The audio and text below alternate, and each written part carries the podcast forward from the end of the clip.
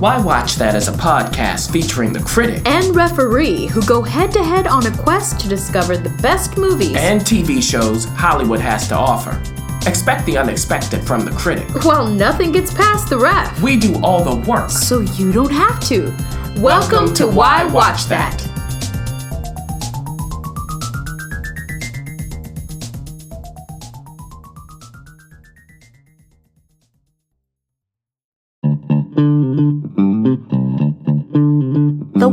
Watch That Talk?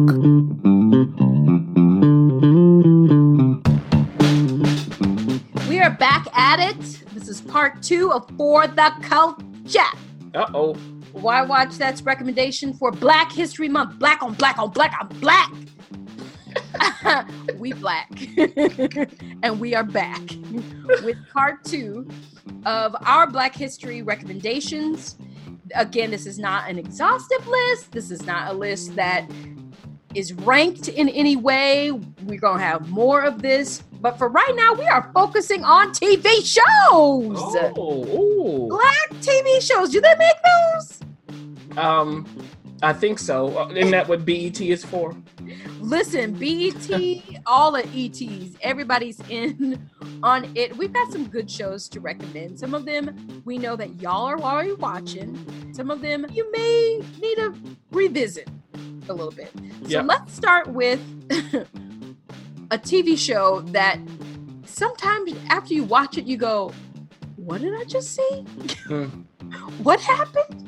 Mm. Do I, I, I don't understand what just happened, but I know something did. And we're talking about none other than FX's Atlanta.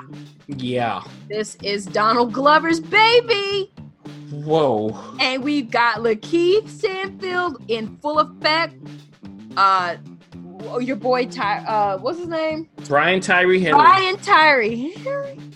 You got Zazie Beetz. Like who are what and when and why where? Yeah. And I mean, this is a show that keeps reinventing itself. Uh, you know what? It's an experience. Yeah, it is. That's what it is. And I just want to say that I love Brian Tyree Henry. You're a paper boy. Paper boy and everything else he's done. Continue to look out for him, everybody. I suspect that an Oscar nomination is in his future. Oh, it should be in his present. Uh, yeah, it is. But I suspect an Oscar win. Mm. Definitely there. But we do know that Donald Glover has been taking home various accolades for Atlanta. So if you have yet to check it out, just have an open mind. If you are not part of the culture and you're watching this, have an open mind. It is offbeat. Yeah. Even if you are part of the culture. no. So next on our list is Network's finest. Now, which network is this? It looks like it's ABC because we have Blackish mm. on this list. Now we have talked about Blackish from the beginning. Yeah, we have. We know that the title tells us the kind of family we're dealing with here. and you know what? The, the, last episode they dealt with colorism. Oh, that, actually it was really good. Did you like that? I did. I did. I thought that was a strong episode. And if you don't know what colorism is, everybody, it's basically in the black community, depending on the actual hue of blackness you have, you might be treated in certain ways. So, by your own. By, by your, own, people. Mm-hmm. So it was interesting the way they did that in their own blackish way. And this is when the show is at its best when they tackle those thorny issues, but they are able to do it in a way that not only educates certain people, yeah, but also keeps it fun. Absolutely, and I, can I really say it, it, You do miss Zoe not being in Blackish. You know what she's doing. We'll get to that. Mm-hmm. Yep. But I really enjoy Junior a lot. I think that actor Marcus is he's amazing, and we just keep that up. But let's go to cable's finest. Now, hmm. with this, you get away with a lot more than what you can on the network.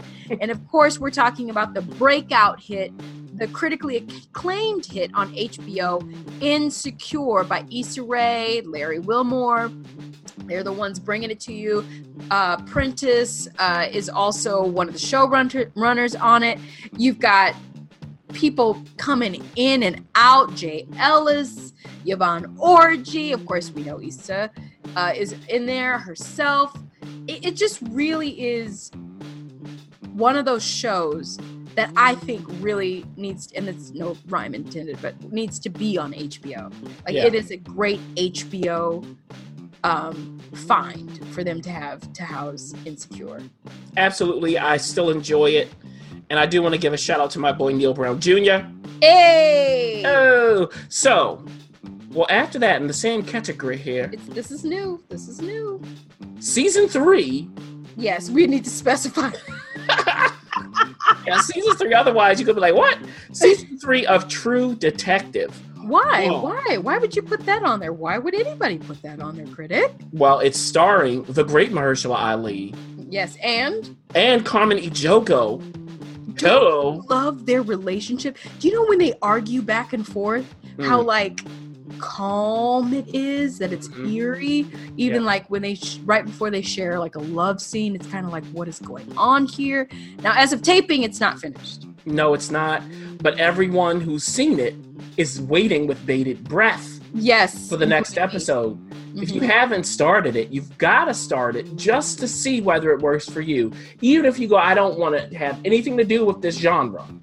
Check this out. As the ref said, these actors, ooh, I mean, this is grown folk stuff. Yes, come on now. There we go. Mm, There we go. And it's you know True Detectives if you've heard of it. It's waiting through through at, for this season three different time periods. They're trying to solve a murder, but the real story is this Mahershala Ali Carmen Tango that I'm just like what is going on here? yeah. I would like more of this.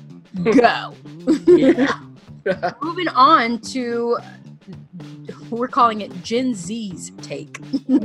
this is not for us by us if you are Gen Z and over, but you can enjoy it.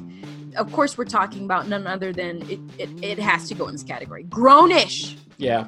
which is a which is a spin-off of Blackish, still created by Kenya Barris. Um, let me tell you something. This is Zoe's life, Zoe's story from Blackish. She goes to college, hmm. and boy, does she go to college. She goes. I mean, you know what? And when you first mentioned it the first time we saw it, I wasn't even thinking about that they really went there. it's, it's such a well oiled machine, such a good production that I wasn't even thinking about just how aggressive it is Yeah, when it comes to being honest about college life. Um, so it, it's here. Yeah, exactly. Um, and and what a wonderful young cast they have. I think everyone's in the right positions here. It's smart. I have the feeling that the cast has a lot of input Yeah, and others on what comes into these episodes. I'm still really enjoying it, and I have to say, I'm actually enjoying it better than Blackish right now. Ooh, we are moving on. That is heresy. I still like Blackish though. Hold on. so next is hey, we're going down to the true crime this time. So from true detective to actually true crime dramas. And this, can you guess what this is, everybody? I know what this is. It's American Crime Story. The people But which versus one? the people versus OJ. No, it. Come on. Mm. This, everybody, is a show that encompasses all of television. I mean, from top to bottom, you you are not bored with this one. I'm You get sorry. drama, you get comedy, you get satire, you get horror, you get thriller, suspense. You get all kinds of levels of just uh, from good to bad, and all of it's good. It's like- Ryan Murphy at his best. This is Ryan Murphy at his best. Look, let me tell you all something that when it comes to how you play Johnnie Cochran, I knew you were gonna okay? pick So- a side. I mean, how do you play Johnnie Cochran? Well, you better watch this to figure it out, everybody. Okay? So, I mean, and, and there are others coming in. And of course, this cast who Oh, played God. Johnnie Cochran, Courtney B. Vance, and and got awards for it. sure did. This is when Sterling K. Brown said, hello, Got awards for that too. before This Is Us. There we go. Cuba Gooding Jr., just complete farce as OJ. And joining him in the farce, of course, we've got to say, John Travolta. hmm Yep, he's there. But then you get a great performance from Nathan Lane, just having so much fun. Like it's Sarah Paulson. Look, we can go down the, the line with this. Hey, everybody's seen this. Watch it again. Yes, you must and you should. Let's also go. Now, we have to talk about our guilty pleasures, right? Uh-oh. Because with the introduction of Shondaland and even just Lee Daniels, the two of them together as critics and as people who like film and you know all of this, sometimes you just want to sit back and let buffoonery just wash right over you. Mhm. and it's okay. Complete nonsense. We obviously we have to highlight empire. Now we're not saying empire is nonsense. That's not what we're saying but certainly you will not walk away from empire going that was calm. That was chill. It is one of those just you want to watch it go by and then the next day you're gonna talk about it. Or you're gonna go to black twitter and figure out what the heck just happened here. Um you know what? Taraji and terrence are just having a good time. That's that's just it That's point it. blank it's ridiculous it's lee daniels going everybody do whatever you want and go Right. I do have to say I miss Malik Yoba on the show. yeah but oh dang you wait you dating yourself away Sorry, miss miss him, miss him. And we do have to say, Jussie Smollett, we got you, brother. yeah bruh yeah bruh Now, also in this category, you talked about Lee Daniels and Shonda, so we got to go to Shonda, right? yeah we do we can't Now- leave her out. We're not talking about how to get away with murder. We are talking about scandal. yes it's done but that's Wow. okay That is okay. I saw every episode. How did that happen? I don't know because I didn't. Your guess is as good as mine. Now, of course, Kerry Washington introduced all of us on how to walk down a hallway. Listen, in heels and your uh your Louis Vuitton or whoever bag you're carrying, watch my weave whip, okay? there you go. I have to say that I didn't I really was enthralled. I got you to watch it for like the You did. first 3 seasons. I was really you know, I like how you said got me to watch it, I did. forced me to watch it. I did. I, I shamed you to watch it. Yes, you did. But you finished it out, so it, Mhm. it, that's a whole experience right there. I you can't get any more ridiculous than this, I don't think. Uh, and but what you can do if you're doing anything ridiculous, everybody, is get your Joe Morton and, uh, and your Khandi Alexander. My gosh, I wish they had. girl. I just wish, you know what I wish, critic? I wish that they had a spinoff of just that show. I'm that's what I'm saying. And Eloise come in from How to Get Away with Murder. They should just come in. Do the spinoff. I will play their long lost son. You would be perfect. Take us to the next one because I didn't see it. So our next category here is the reboot, and this is going from the film screen to the TV screen. Now, what are we talking about? We're talking about Spike Lee's She's Gotta Have It. Gotta have it. She got it. Yes, one of his earliest movies, and now it's a TV series on Netflix. Yes, we are back to Nola Darling, and this time it's starring who? DeWanda Wise. Yes, it is. Uh-oh, uh-oh. and we have other people here. Now, this is really some of the best work that Spike Lee has done recently. Um, so if you're thinking, oh, I like Black Klansman, all of that, come to this show on Netflix. Check it out, see what's going on. Now, it is about a woman who is an artiste and who is not afraid to articulate what she wants and when she wants it and to get that. Respect your art. now, a surprise appearance is Heather Headley as her therapist. I just want You to know throw what? You love that every single Heather Headley, you whipping in there. Listen, let's cap off this wonderful uh, segment with the throwback. Now, Uh-oh. we could have chose a lot of TV shows for this, and maybe we will in other episodes. Mm-hmm. But if you don't know, Mm. now you know. Mm. You can go and watch every single episode of a different world. Yes. Ooh. That's our jam. That's our jam. My friend, well, yeah. All of that, that is our jam. We talked about Grownish being a spinoff of Blackish.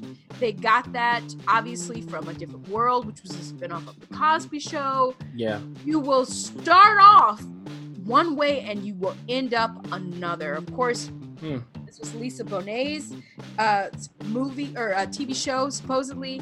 And then from there, it just took off into something else. And Yes. this is the quintessential black college experience, not just college experience. We're saying black college, HBCU Yep. experience on the small screen. You've got amazing people who will never leave our hearts. The Whitleys, the, you know, Dwayne. Dwayne. Look, Jasmine Guy and Kadeem Hardison, when they took this show over, like you said, it really changed. And that's because, in large part, to what Debbie Allen did coming in Yeah. in the second season. Now, look, I could do a whole book on this show, Yes, you've done it. but let's not, let's make a connection here, Ref. There's someone who's in Blackish who was in a different world. The uncle? Jennifer Lewis. Oh. Oh. She was the dean of students in the like final two episodes, sorry, seasons. Oh yeah. Wow. And check out there's a classic episode when Lena Horne shows up and she goes missing. and we get Jennifer Lewis looking for her singing stormy weather. Can't go on. It is I'm telling you, okay? You're on my list. So this show and even we have a, a young Jada Pinkett before she was Pinkett Yes. Smith. Yes, We got all kinds of people here. Up in there. Yeah. Yeah, I mean, this, you know, this is my jam. Yeah, it is. Yeah, it is. This is a that's a perfect throwback and a perfect ending to what we call for the culture. Listen, Black History Month doesn't just happen in February. It officially does, but it's all throughout. And we are here for it. We're here for you. And guess what? You get started on this list and we just might throw up a fist at you.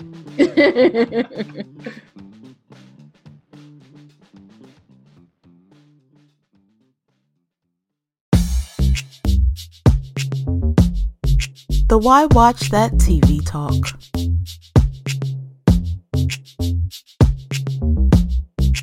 Hey there, listeners. It's time for Why Watch That's TV Talk. Now, we're talking TV because TV's talking to us. Mm. And we need, we've got some answers for good old TV. We're going to start with some series premieres, a TV premiere, mid season premiere, and a TV sneak peek. So wait to the end because we are sneak peeking a very, very uh, highly anticipated television show, but we'll get to that later. Let's start off with American Soul on BET. Yes, Mr. Don is back. You know what? I didn't know Don was such a gangster. We're talking about the man who created and like really pushed uh, the Soul Train to the forefront. I mean, he was out there taking names and making things happen. It's on BET. It's a mini series. Tell us about it. Well, it, it starts in 2012. And uh, Don Cornelius, yeah, you know him, right? And he's played by Sinqua Walls. Uh, he's sitting in his home watching an old TV performance of Gladys Knight, who's played by Kelly Rowland. Hey. and he has a gun in his hand. Whoa. Okay. Next, we see Don in 1971, and he's just secured a national syndication deal for his show. What is it? Soul Train. Soul Train. see how I waited for that. now, he knows that his show will be a hit because, hey, it's going to highlight black music from a black perspective on a national level, which is something that American Bandstand can't do. Mm. Plus, his show will not only celebrate black culture, but also appeal to white folks. Ew. But he has to secure a big name musical act for the syndication deal to go through. So, can he get someone like James Brown to headline his first national episode, or will it be a bust? Well, Don fought in the Korean War, and he's a former cop. So don't count him out. In addition, there are others on display who have big dreams. There's Don's dance coordinator, whom Don challenges to find dancers with star power. Uh huh. Mm. There's a music group called Encore, which is a trio comprised of a sister and brother, uh, whose mother, by the way, is played by Kelly Price, Yay, Kelly can sing. and the sister's secret love. And there are others who are also striving to make it big. But there's a war going on, remember? So the question is how do all of these people connect to each other and to Soul Train? In addition, what are the rivalries and obstacles that will pop up here and there? Plus, what happened to make Don want to take his life so many years later? Mm. Now, look, overall, American Soul will appeal to people who want to see something like the Five Heartbeats or the Jacksons and American Dream and the like. And it works best when the music's pumping because the writing can be challenging, which leads to other challenges. Even still, I do appreciate that when it matters, they hired singers to sing. Yep. I now I wish they sang live, but okay. Now, do all of the singers match their real life counterparts? No, but so what? You know, so what? The music's just fine. These are classics after all, along with some contributions from uh, Babyface. Yeah, you know that. And there's are guest turns by well-known and not so well-known R&B soul singers of today who play well-known R&B soul singers of yesterday. In addition, they don't spend too long on one storyline and they switch from shot to shot enough to prevent boredom. So, is American Soul great? No. Is it bad? No, I wouldn't say that either. Instead, it's a familiar kind of story with a decent and familiar kind of presentation that will work for people who are looking for just that. Boom. You heard it here. Now, I don't know how to say this, but I'm going to say pin 15. Yeah. But when you look at it, you know what it says. Think about it, listeners. Pin 1 5. this is on Hulu. It's its first season, of course. Oh, And um, what is this all about? Uh, well, you look. You got me, you, you already have me saying Schitt's Creek, and that's not right. Well, you nailed it on the title. So I, that essentially encapsulates the show. Now, it's the year 2000 this time, and best friends Maya and Anna are about to start the seventh grade. So things are about to get real, and they need to be prepared. They have to make sure that they make the best impression at school and that they certainly don't look the same as last year. Plus, the loves of their lives will be there, so this is no time to fool around. Now, of course, there are obstacles. There's Maya's mom, who's horrified by her daughter's hair and will stop at nothing to do something about it. There's Maya's older brother, Shuji, who's in the eighth grade, so he wants her as far away from him as possible. There's also Anna's parents, who aren't on the best terms, and Anna's mom drives all of them to school, which has the potential for embarrassment. But regardless, this is going to be the best year ever, or so they think because when they get to school, things don't go as planned. But in the face of the humiliation of being outcasts in the seventh grade, Maya and Anna have each other, and they won't give up without a fight, or at least without making some sort of attempt. But here's the twist Pin 15 stars the real life Maya and Anna, who really were best friends in the seventh grade in the year 2000 and are now grown women. So grown women are playing seventh graders. There you go. Oh boy. But the other 13 year old characters in this show are played by real 13 year olds. Oh my god. Yeah, uh huh. That's right. Why? Why? So there you go. So a lot of the comedy comes from that clash. Also, this is produced by The Lonely Island. Who is that? Well, it's Andy Sa- Samberg's comedy trio. Oh. Yeah. So you know the kind of humor on display. After all, this is an adult comedy that reminisces about what it was like to be 13, warts and all. Now, of the three episodes I watched, the first one had the best tonal balance. When it shifted to a more serious tone, it actually worked pretty well. I felt sad for Maya after the way she was treated uh, in that episode. However, the next two didn't quite have the same kind of success. They were okay, which made the sad, awkward, and certainly icky moments a little harder to take. And so, if this sounds like your kind of thing, I suggest that you watch Pin 15 in doses. There's no need to binge it all at once. You can simply watch an episode, leave it for a while, come back to it when you're in the mood. Otherwise, if this doesn't sound like something you're interested in, you can safely move on. Ooh, okay. Move. let let us move on to White White Dragon on Amazon, and uh, we're not talking about the Last Dragon. We're talking about White Dragon. Eight episodes, first season. Uh, what is this about? Because I've got all kind of things going on in my head. well, um, here here's how it starts. An English woman is driving along a winding road in Hong Kong. And as she's driving, she's recording a message for someone saying that she's sorry and regrets things. She's crying, all kinds of stuff, snot flying. Well, sorry for what? And to whom is she speaking? And then she meets a tragic end. Oh, boy. Next, there's Professor Jonah Mulray, and he's about to begin one of his classes in Great Britain. Now, Jonah's the kind of professor that rarely appears in real life. He's smart and cheeky and interesting to listen to. But all of that is about to change because during class, he's notified that his wife Megan has died in Hong Kong. Oh, that's terrible. Mm-hmm. Now, of course, Jonah's shocked. And of course, he flies to Hong Kong to see about things. And while he's at the police station there, waiting for answers, he spots a man who's being questioned. And he wants to know whether this man was involved in Megan's death.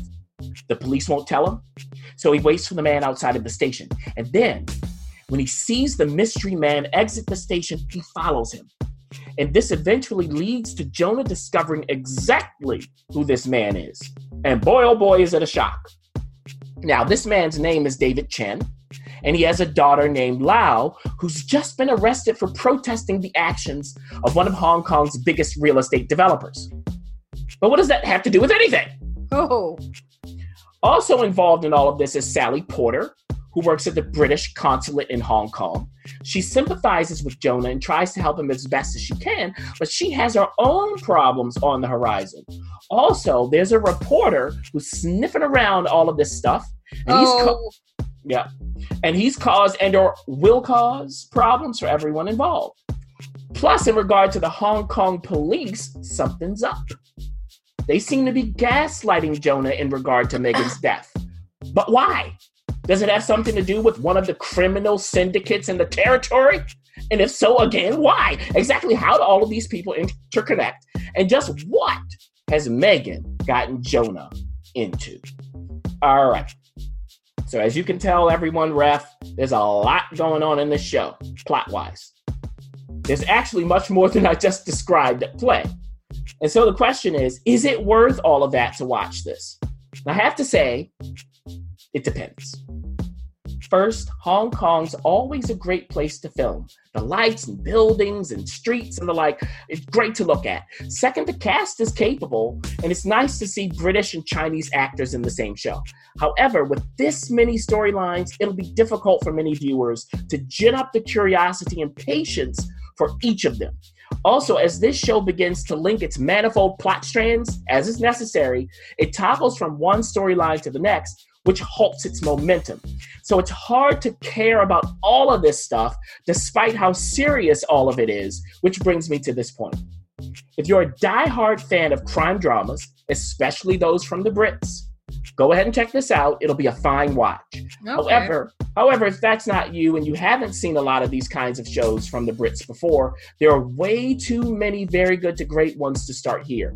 The Fall, Happy Valley, Bodyguard, even The Missing, which was created by brothers Harry and Jack Williams, who serve as executive producers here, and even more are available. And it's those shows that have set a bar that White Dragon, despite being good enough overall, can't quite reach. White Dragon. Okay, moving on to our TV movie premiere. Now we're sneaking this one in. Usually we do like other things, but it's a TV movie.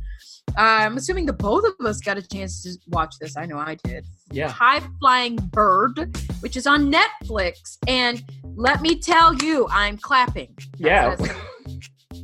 This thing was shot, the entire movie was shot on iPhones. Yep. Yes, iPhone. You know that phone you hold right now? You mm-hmm. listen to this podcast? It was shot on that. So actually, we just have no excuse to be. yeah, and this is the second time that Soderbergh has done that after Unsane. So in High Flying Bird, Ray, played by Andre Holland, hey! he's a high powered agent to many NBA athletes. He's sharp, knowledgeable, and observant. And much to the surprise of his immediate boss, David Starr, played by Zachary Quinto, he has the trust of his clients. And he gained that trust in a novel way, which proves to be important because he and everyone else in his business have one big problem. Uh oh. The NBA's in a lockout. Dang. That means And- like, a, what does that mean? Well, it means that no one, including Ray, is getting paid. There we go. We need to say that.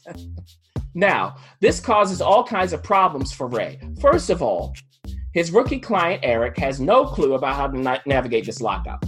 Because by the time uh, money would have been pouring into Eric's bank account, if the league were in business, well, it, he doesn't have it. He needs the money now.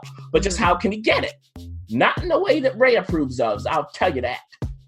Second of all, while Ray pontificates about monetary responsibility to Eric, he's running out of money himself. Show no.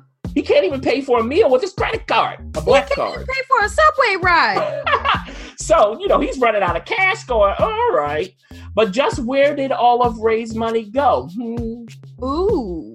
Third of all, Ray just lost his assistant, Sam, played by Zazie Beetz, to one of his colleagues at the agency. But Sam, despite her playful annoyance with Ray's ways, hasn't given up on him. But why? Mm. What's the benefit for her? Plus, there's Ray's longtime friend Myra, played by Sonja Sohn, with the great voice, who reps the Players Association. But for her, this is business, and she knows that Ray's up to something. She doesn't know exactly what, though, but we do. We know that what Ray wants is to finally have a seat at the table with the people who control the inner workings of the league. After all, as basketball coach Spencer, played by Bill Duke, tells Ray, he said, hey, they invented a game on top of a game. But there might be more to it than that for Ray. And so, how will Ray come out on top in the face of seemingly insurmountable odds? How will he use the lockout to his advantage? And how will others follow suit? And will he ever be able to find his way into that lofty inner circle? It's an inner circle that's personified by David Seaton, played by Kyle MacLachlan, the outwardly pleasant league rep who's gotten under Myra's skin and who's not afraid to quietly ruffle feathers to protect what's his. Well, he does, doesn't he? Now, do you want to talk about this ref or should I continue? I'm going to talk about it because I know what you're going to say. now, listen, that was a great explanation done by the critic, as usual. But I will have to say this I'm a smart person. Mm, I am smart, mm. I am very smart. I graduated well. I, I read.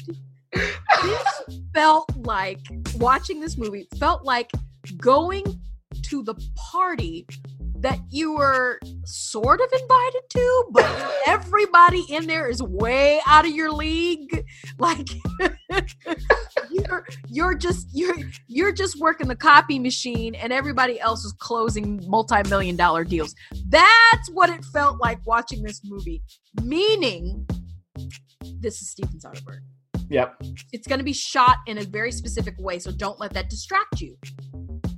This is also Andre Holland speaking 55 miles a minute about stuff that I don't know specifically what. Mm. I get the gist, but it really was a lot of work to figure it out. And then soon you just have to rely on the feeling of what's going on from scene to scene. So, my caution to you is is this amazing uh project? Yes, of course. It was shot on iPhones. It looks good. You've got top-notch actors who are believing what they're saying, but I don't think they really know. But it doesn't matter because if you're into um, sports films, but not just, you're not going to see a lot of action on the court, but you'll see the business action behind it. If that is for you, then I would say watch it with precaution. Just realize it's Netflix and you can go back and rewind. Yeah. Um, and just as you're saying, it's a lot of dialogue. You know, you think Aaron's Damn it to shame. yeah, Aaron Sorkin, David Mamet, Suzan-Lori Parks. If you think Top Dog, Underdog, Shonda Rhimes, Spike Lee, Yes, all of it together. He just puts them all to shame. right? And and keep in mind, this is from playwright Tarell Alvin McCraney, who Yes. co-wrote wrote Moonlight. Moonlight, yeah. So it's actually a nice counterpart to that because this is a different uh, kind of writing style that he's using. Um, and he, he shows a specific sense of humor at times. So, you know, you can see his range there. Now, with this kind of script, you need these kind of actors because they have to have the right pacing, timing, and beat changing. It just doesn't work otherwise. They did that for the most part. I mean, look, Andre Holland is a master. Yeah. He knows, he understands how to, you know, get to those beats. But they could Uh, stand a couple more close-up shots to help us with it. Yeah. The, the actual shooting could have helped Andre out a little bit more, is what I'm thinking. Yeah, absolutely. It's it, you know as we're intimating here, it's not perfect. Uh, it is fast paced, but it needs to be, especially early on. Then they do slow it down. Um, the changes from moment to moment were p- pretty clear, uh, but it does lose some steam over its runtime. But look, we talked about what Steven Soderbergh does here, not only as director, but also as editor and uh, cinematographer under pseudonyms. okay you get these fishbowl like images. We talked about the iPhone. His edits are as crisp as he can make them. right, exactly. Like he does all of this stuff. Um, also, I did enjoy seeing real NBA players. It, they, it's he splices in interviews with them about what it was like for them to enter the league and what's going on behind the scenes. That was a nice touch. Um, so, and everybody seemed to be game, like you were saying. Now, is this going to blow you away? No, it's not. Uh, but so what? It's nice to be in the hands of people who have an idea of where they're going and they're trying to get there, imperfections and all. Plus, it's streaming on Netflix, which this is a good fit for that. So, bravo. You can also check out the mid-season premiere of The Walking Dead. That's Yeah. already out. The critic has. Now listen, this thing is we are in season number nine. Mm-hmm. Nine years of zombies and crazy human beings. It's already been renewed for season 10. No joke. This is on AMC, you know it. And we just heard that Danai Gurira is saying ta-ta next season. Yeah. So listen, if you want to catch her before she turns into a zombie. Actually, you know, I have a feeling she's gonna do what Mr. Abraham did, Mm, and that is we'll see her on the flip. You know, yeah. but that's just me. Yeah, yeah. Um, now we're talking about episode nine of season nine. It picks up where episode eight left off last year. Finally, our trusted group of friends has been introduced to the Whisperers. Oh, they're scary, aren't they? Yeah, look, and outside of readers of the comic book and the like, who knows exactly what the Whisperers are? We just know that they look like the dead, and much of the time they move like the dead, but their brains are still working and they're out for blood. Mm. But just what's going to happen when the group takes one of them hostage? Oh boy. I'll tell you this it looks pretty predictable. Okay. Oh, what, what? But, but there's a little twist at the end of this episode that introduces a new character who's been long overdue. Now, of course, the Whisperers pose a gigantic problem, but in true Walking Dead fashion, there are other storylines that need to be tended to, right? Mm. And one of those other storylines is the continued escape of everyone's favorite, Oh my gosh, are you serious? Negan. You know what? I'm with you. I don't even watch this show, and I am ready for him to take a bow. However, Not the. Not the. I'll come back to those sentiments. However, just as Negan's about to climb his way to freedom, he's stopped by Judith and her gun. Yes, he's stopped by Rick's young daughter, who's now being raised solely by Michonne. But what do you think happens? Does Judith, Judith shoot him? Does she lead him back to his prison cell? Or does she let him go? hmm Oh, and regardless, just, look, you just know that they're going to try to continue to humanize Negan or something and then tease us with that or something. But at this point, who cares? Who cares? Now, Wow, here we go. Here we go. Here we go. here's the thing. As many of you know, the ref certainly knows, I've struggled through most of the seasons of The Walking Dead. I've never seen you struggle so hard. Outside of a couple of seasons before the appearance of Negan, I found this show unnecessarily drawn out and a test of every ounce of patience that I have. Wow. And with the return of the ninth season, that feeling has not changed. Uh oh. I mean, I like the Whisperers for, or, or at least the idea of the Whisperers a lot, but I just can't sit around waiting for them to sprinkle little bits of information about them over who knows how long. Plus, just when you feel like they're getting somewhere, here comes another less compelling storyline to stop the momentum. It's maddening. And so, I'm going to take my own advice. I'm saying ta ta to The Walking Dead. What? And as a farewell, I'll say this. What? I just hope that one day this show's writers will figure out a way to stop teasing people and instead start bowling them over with forward momentum on a consistent basis. Now, this doesn't mean that the show should move at a fast pace. No, no. This means that The Walking Dead could just keep the plot moving forward and the suspense, the tension high most of the time. Otherwise, why watch it? Because as I've said before, I'd run away from most of these characters if I saw them, especially if zombies were among us. And even if I didn't, many, though not all, of this show's best characters are gone, or as we said, as is the case with Danai Gurira, as Michonne, will be gone soon. Now, this isn't to say that The Walking Dead is a bad show. No, no, no. What it is is a frustrating show that squanders much of its potential, which might be even worse. So goodbye. You know what? That was so dramatic and high. We've heard this speech before about The Walking Dead. And to back up, so listeners, I know your jaws are dropped, but just pick it up off the floor. The critic will return to his senses. And I have a feeling that when, It's over. when the, okay, okay, when The Walking Dead comes back for its final season, you will get a report from who I watched that. I guarantee it. Moving on. So, okay, rounding this out, you know, You know you're you're I'm a busted. I'm a busted critic out right now. He really said goodbye. See, I was so done with everything that I, yeah, I stopped the episode. But look, no one knows that because here we are again. and we do have a rarity here, and this is so nice.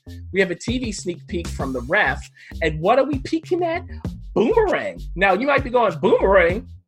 That 90s movie with Eddie Murphy? No, no, no, friends.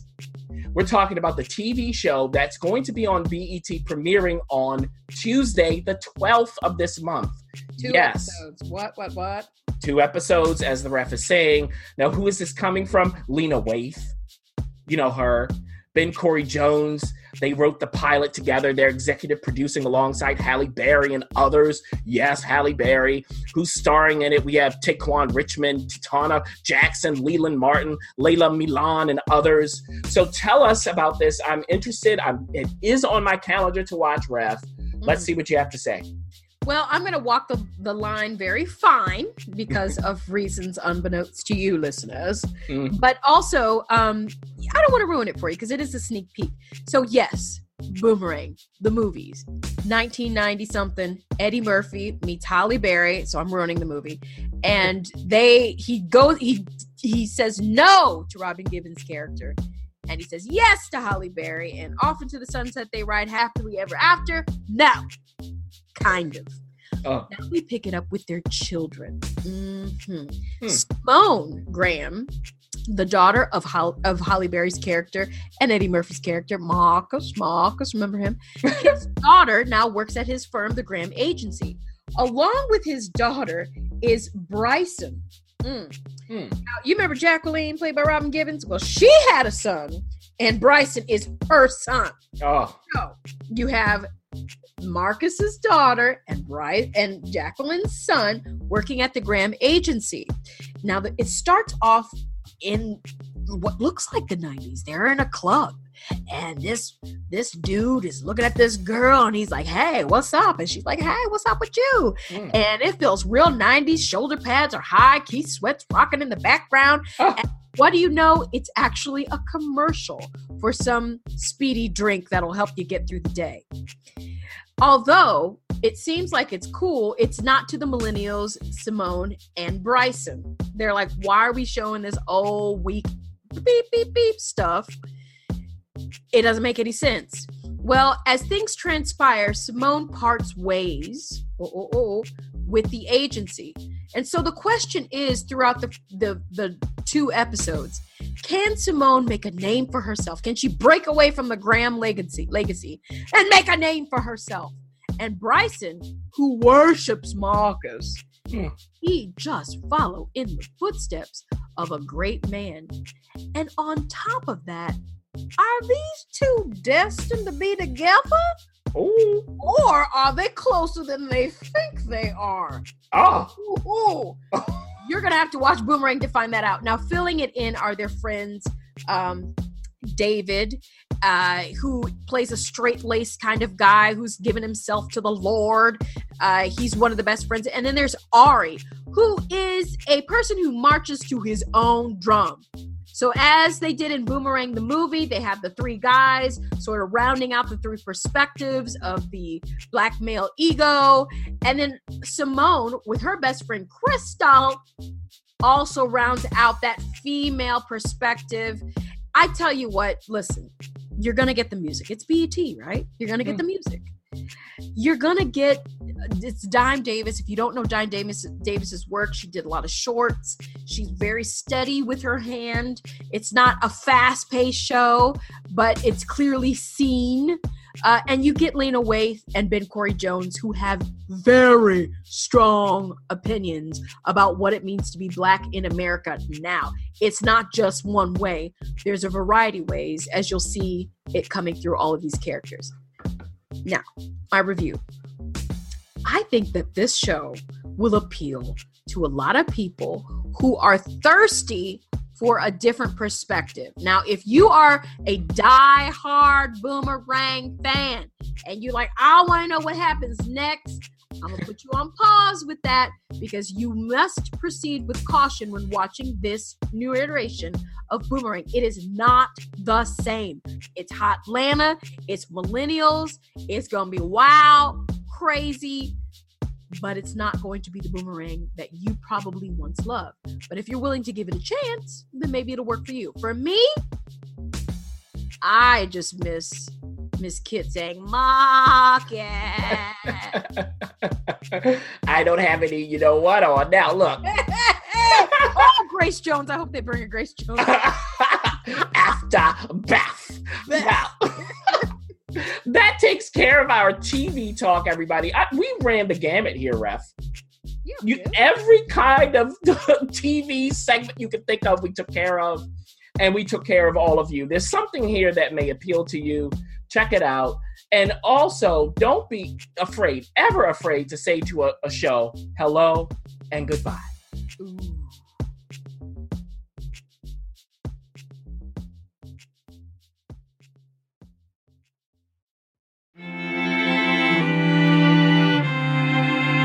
Off the cuff. Listeners, we have an off the cuff for you.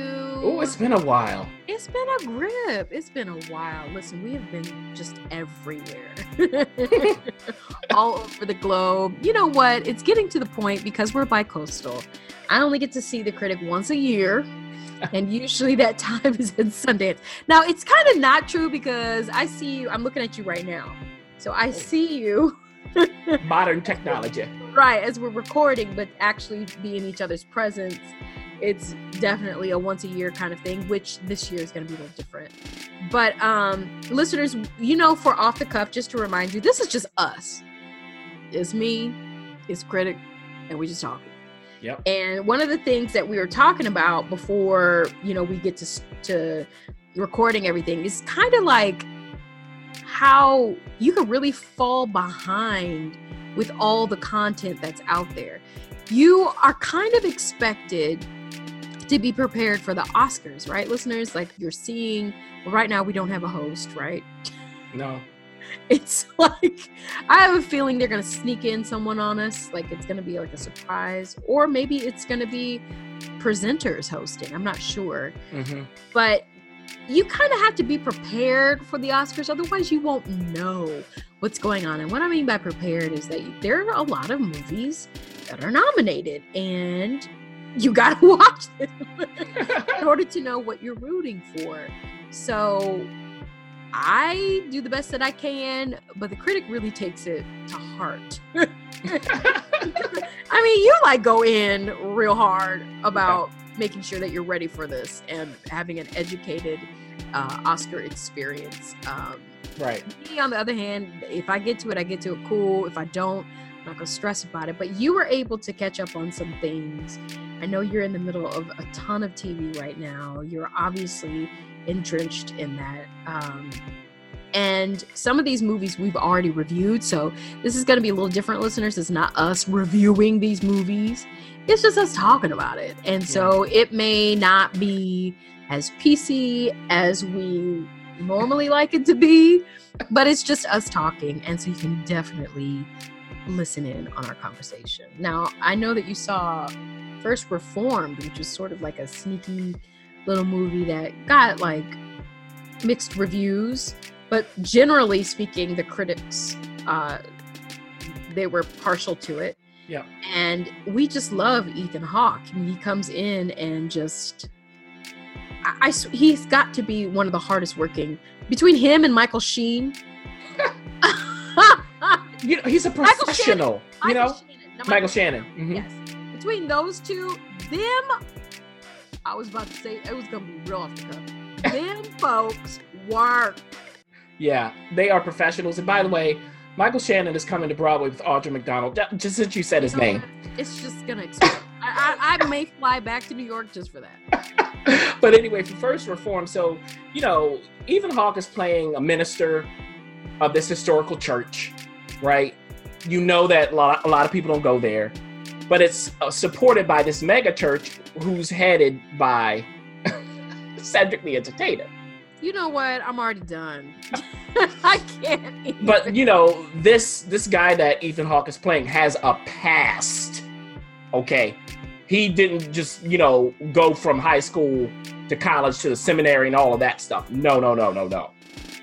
And he meets this couple, um, uh, one of whom is played by Amanda Seyfried, and they have an effect on him.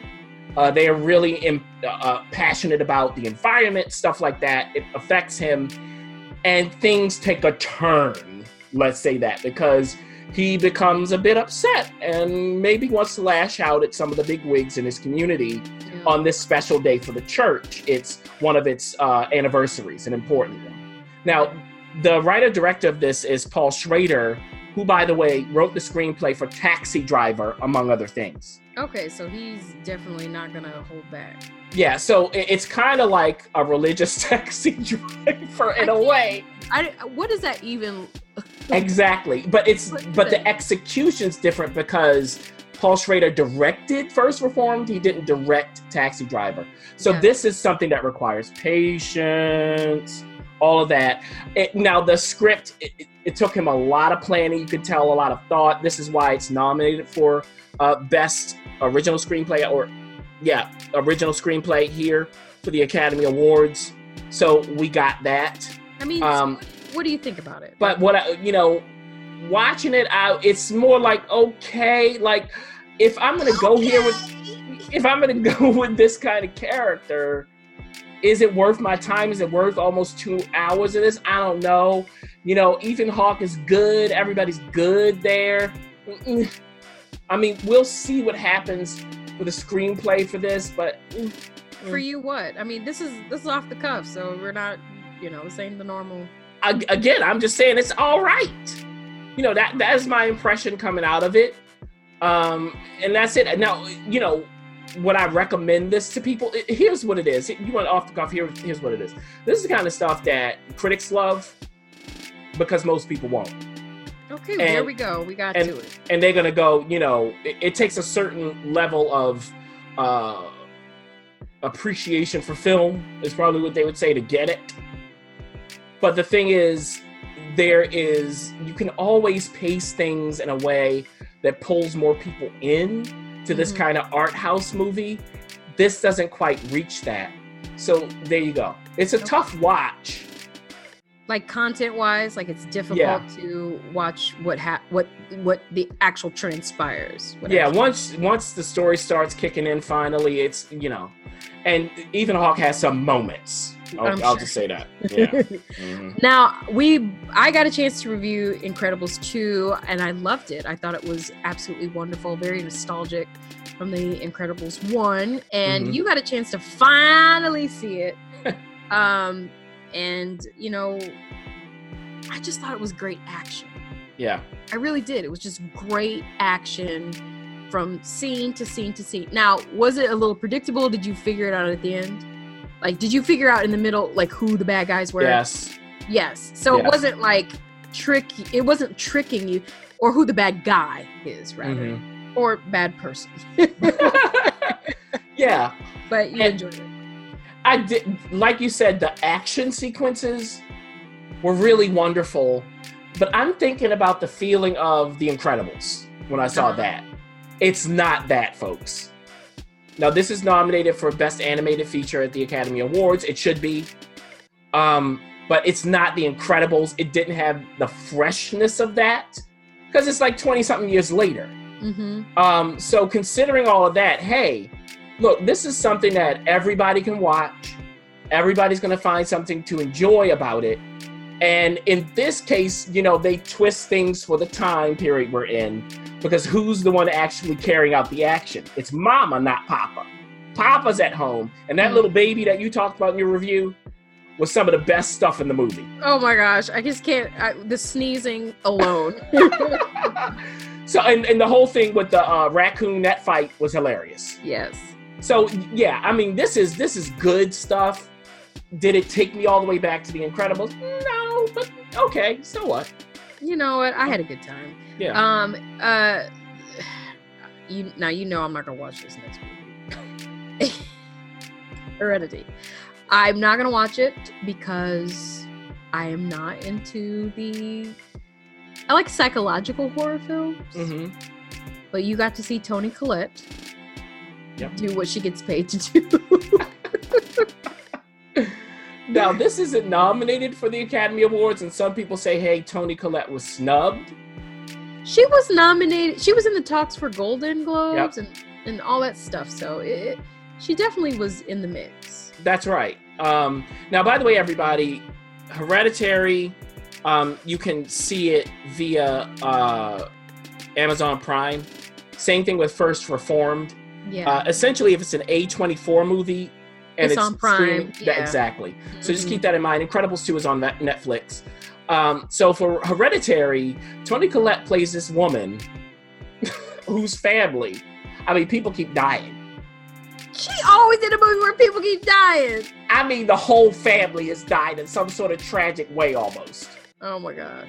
And so what happens, her mother dies, there's a funeral. She's an honest woman. Of course she is. Oh my know? god. I mean, please, if don't give me that kind of eulogy. So something's up, um, and then some other things happen. Now she has a, a young Wait, daughter. Are these, are these people dying of natural causes or? Well, like- that's that's the question. Oh, okay. Yeah. Now she has a, a, a, a young daughter and a teenage son. They go to the same school, but the daughter's definitely younger. Um, and she has a husband who's played by Gabriel Byrne. Uh, so there's something going on. The daughter isn't quite involved in people. Let's say that she has this little click thing going. The son, you know, he's a typical teenager. He wants to smoke his weed. He wants to go out to parties.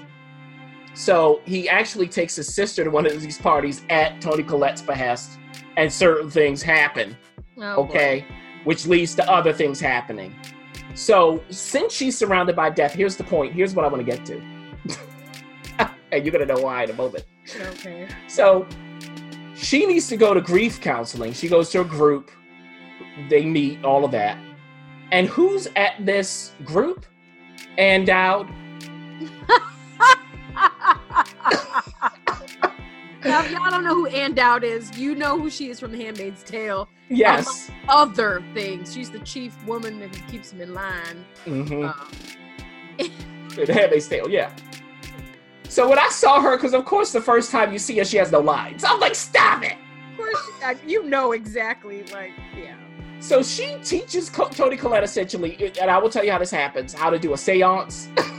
Oh Lord. See, you know that's why I don't be watching this. I don't like that stuff, listeners. I don't. Mm-mm. and you know, now I'll tell you this, Ref. For most of the film, it is more psychological in the horror vein, and then at the end, it's not. Of course it is. To me, at the end, I was kind of like, why did you didn't have to go here? Actually, you didn't. You could have done things that were less expected. Toni Collette. Look. Some of those scenes, and let me tell you something, she and Ann Dowd together. You should see the scene with Ann Dowd It's like, hey, I can't tell you. I found the secret. I found the answer to our prayers. You got to do the seance. You should see the way she's grabbing onto her and walking away. It is, it is riveting. And this is not, and this is not even them, you know, really chewing scenery. This is just two uh, actors who know their craft. Toni Collette explodes, explodes at her son in one scene, and her son is Alex Wolff, by the way, who's a great upcoming young actor. We, Salinger in the Right. Remember that some movie like that we reviewed? He was in it. Catcher? No, not Catcher the Rye. Yeah. Oh, I know what you're talking about with the uh the the yeah yeah yeah yeah Yeah, with the author of Cat, uh, Catcher in the Rye. yeah. I, I can't remember the name, the title of it, but he he stands up not literally to her in that scene, and it is. And Gabriel Burns in the middle. I mean, some of this acting is really good. So if you like horror, definitely check this out. Do I think that Toni was snubbed? I kind of think so. Oh, I kind of think so. Even Ann Dowd has an argument for best supporting actress here. like buffoonery. you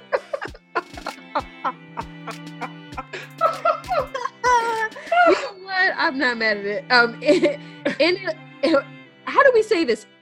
Annihilation. Oh, annihilation. I'm sorry. Mhm. Uh, I was I was going way too literal. Um, right.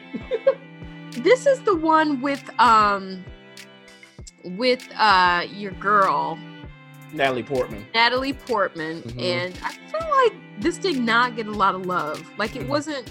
It just kind of snuck in the theater and kind of quietly, like a like a Baptist. uh You know, when you're in a Baptist church, you put your finger up, and you kind of like the finger is going to shield you to walk away. That's what I feel like Annihilation did. That it didn't get any love, like the marketing and stuff. So, um, I did not. I, I had a chance to watch it on the plane, but I I watched The Wife instead. Mm. Um, but you got a chance to see it, so um, what are your like? What are your thoughts about it? Are you excited to talk about it? Or? Yeah, you know what? I actually am. This did not get any uh, awards love. Um, and the reason probably is because, look, this is sci fi, horror, suspense ish. You know, it explores certain ideas that maybe not everybody's with. But I'm with it. Now, Annihilation is available on Amazon Prime now. It's also available via Hulu. Oh, Um, okay, okay. yeah, interesting there. And it might be on Epix or something. So lots, lots of ways to find it. Now, in addition to Natalie Portman, there is Jennifer Jason Leigh. yeah. So you know it's crazy. No. There is Gina Rodriguez. Yes. There is Tessa Thompson as well.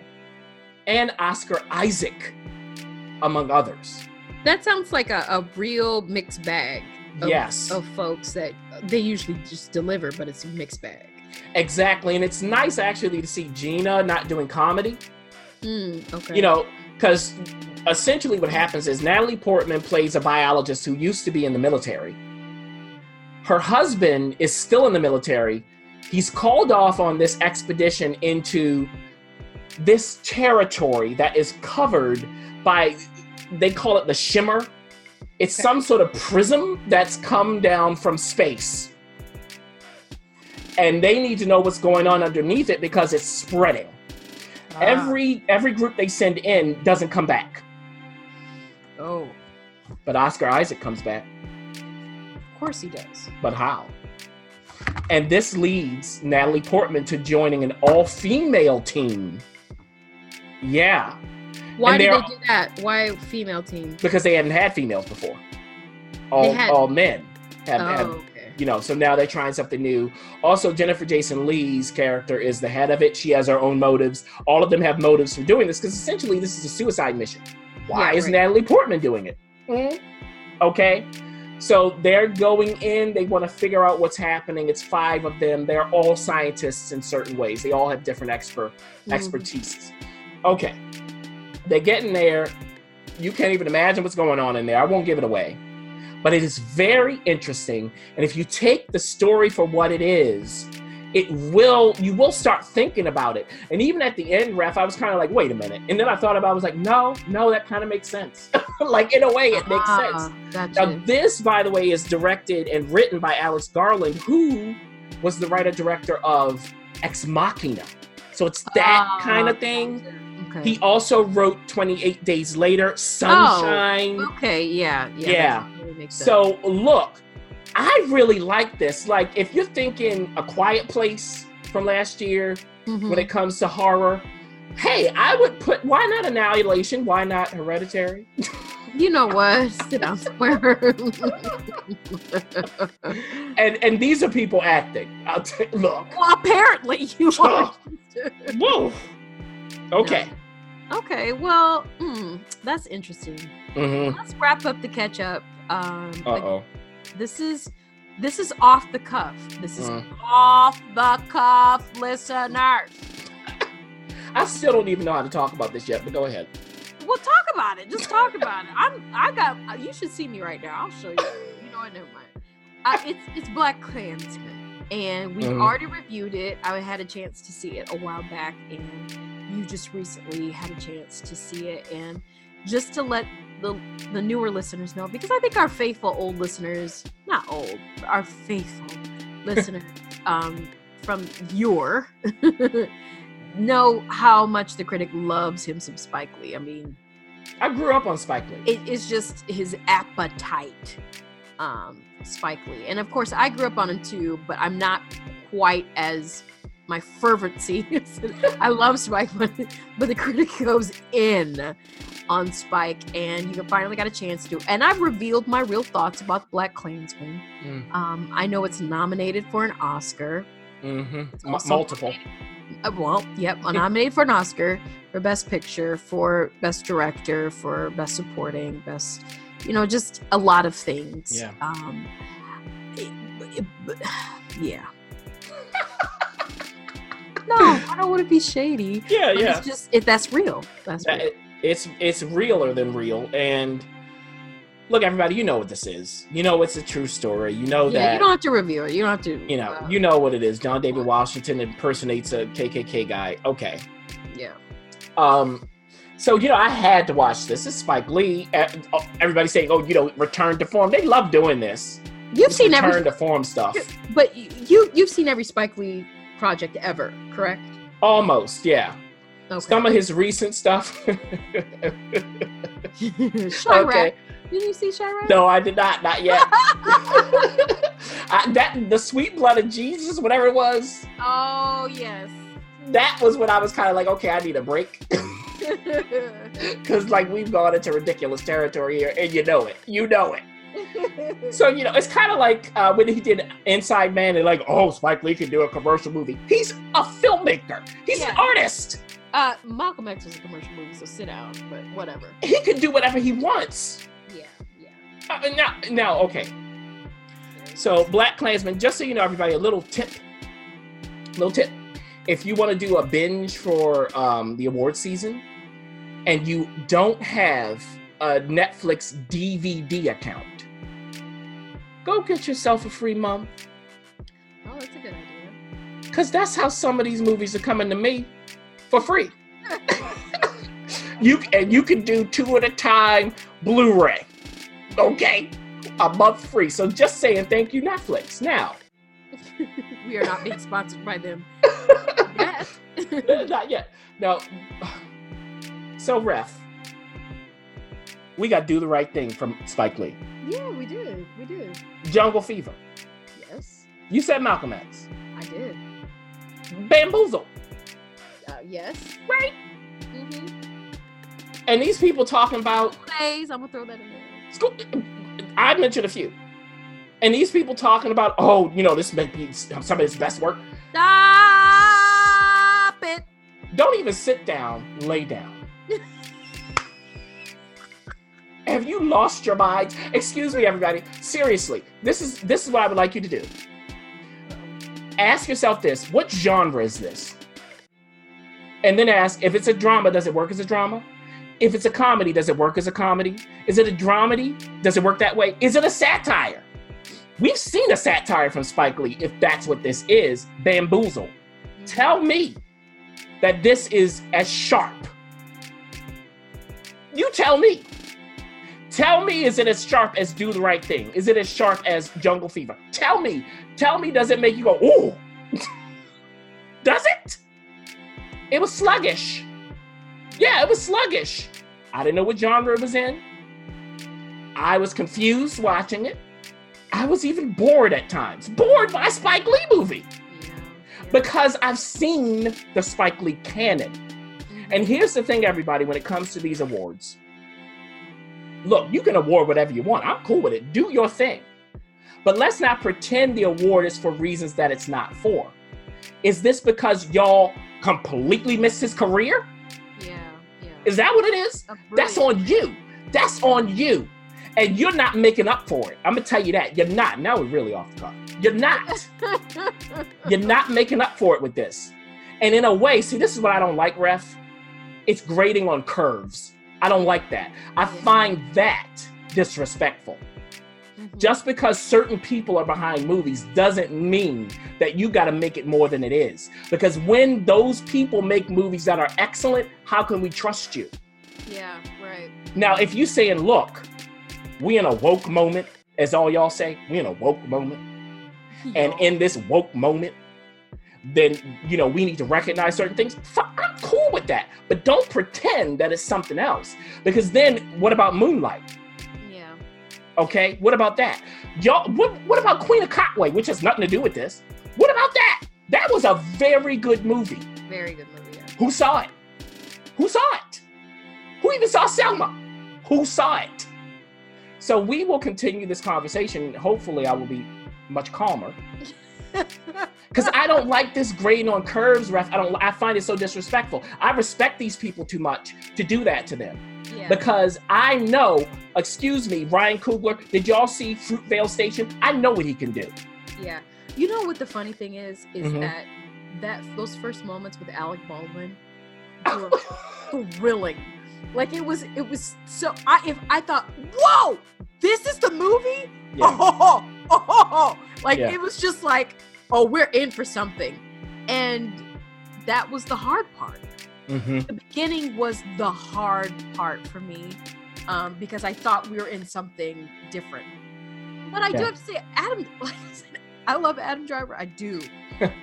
but thankfully, I think in this case, he was in a different movie. He was like, look, I'm going to do what I'm going to do. My job. You know, I'm just gonna do my job. Right. I don't know. And like I I know the cast. I thought it was an interesting mix of people. Mhm. I just don't no one was clear to me. And Spike Lee has done this kind of stuff before better. yeah. That's the thing. It, it a, a lot of all the Spike Lee stuff, it was like, okay, I've seen this before, I've seen it better. What was the new thought? That's my question. What was it? I didn't see it here. Not that this is some horrible movie. Oh my goodness, it's terrible. No, it's But- just let's be honest. Yeah. Yeah. yeah. Isn't that isn't that what woke is? not- On that note, on that note, thank you, listeners, for joining us off the cuff. Now, it's a dangerous segment for us because It is. We really do. We can we say this? We really mean no harm to anybody or anyone. Yeah, it's People not personal. No, no, no. It's not Oh. personal, but but honestly, we know people work hard. It took a team of people to get these movies to go. Any movie, any. No And congratulations. Look, I'm not shading your nominations. no, no, you're not at No. all. But this is an honest exchange, and it is. It's also something that I know some of the folks at the Atlantic. Remember, we talked about that. They were agreeing the Mm-hmm. same thing of just like, wait, wait, wait, wait, what's going on here? Um, but then at the same time, what an amazing annihilation! That's an, a treasure that we hadn't heard before. Like people are, it just it got buried, and Yeah. so now you can kind of unearth that and dig around for that. Incredibles two, go down memory lane. Maybe it's not the exact memory lane. That's such a wonderful little treasure too. Yeah. So That jazz score too. I love it. yes, it was great. So please join us back for um and if you have any comments, there we go. I'm gonna Uh-oh. this. If you have any comments, if you're like, what is he talking about? What is she saying? What are they talking about? Or if you're like, mm-hmm, yup, yup, yup, go ahead and leave us comments on social media. You, we're on Twitter. You can totally have it. We can totally have an exchange with you. Um, but just Don't realize, afraid. don't be afraid, because we ain't.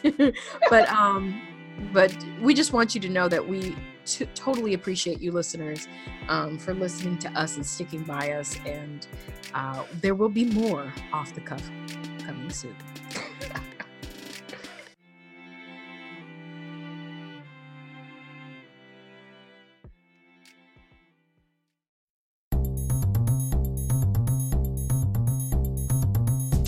Thanks for listening. For additional resources, visit whywatchthat.com. Good idea, and we'd love to hear from you. So go ahead and leave comments, feedback, and you can rate us on iTunes. We'll see you next week. See you!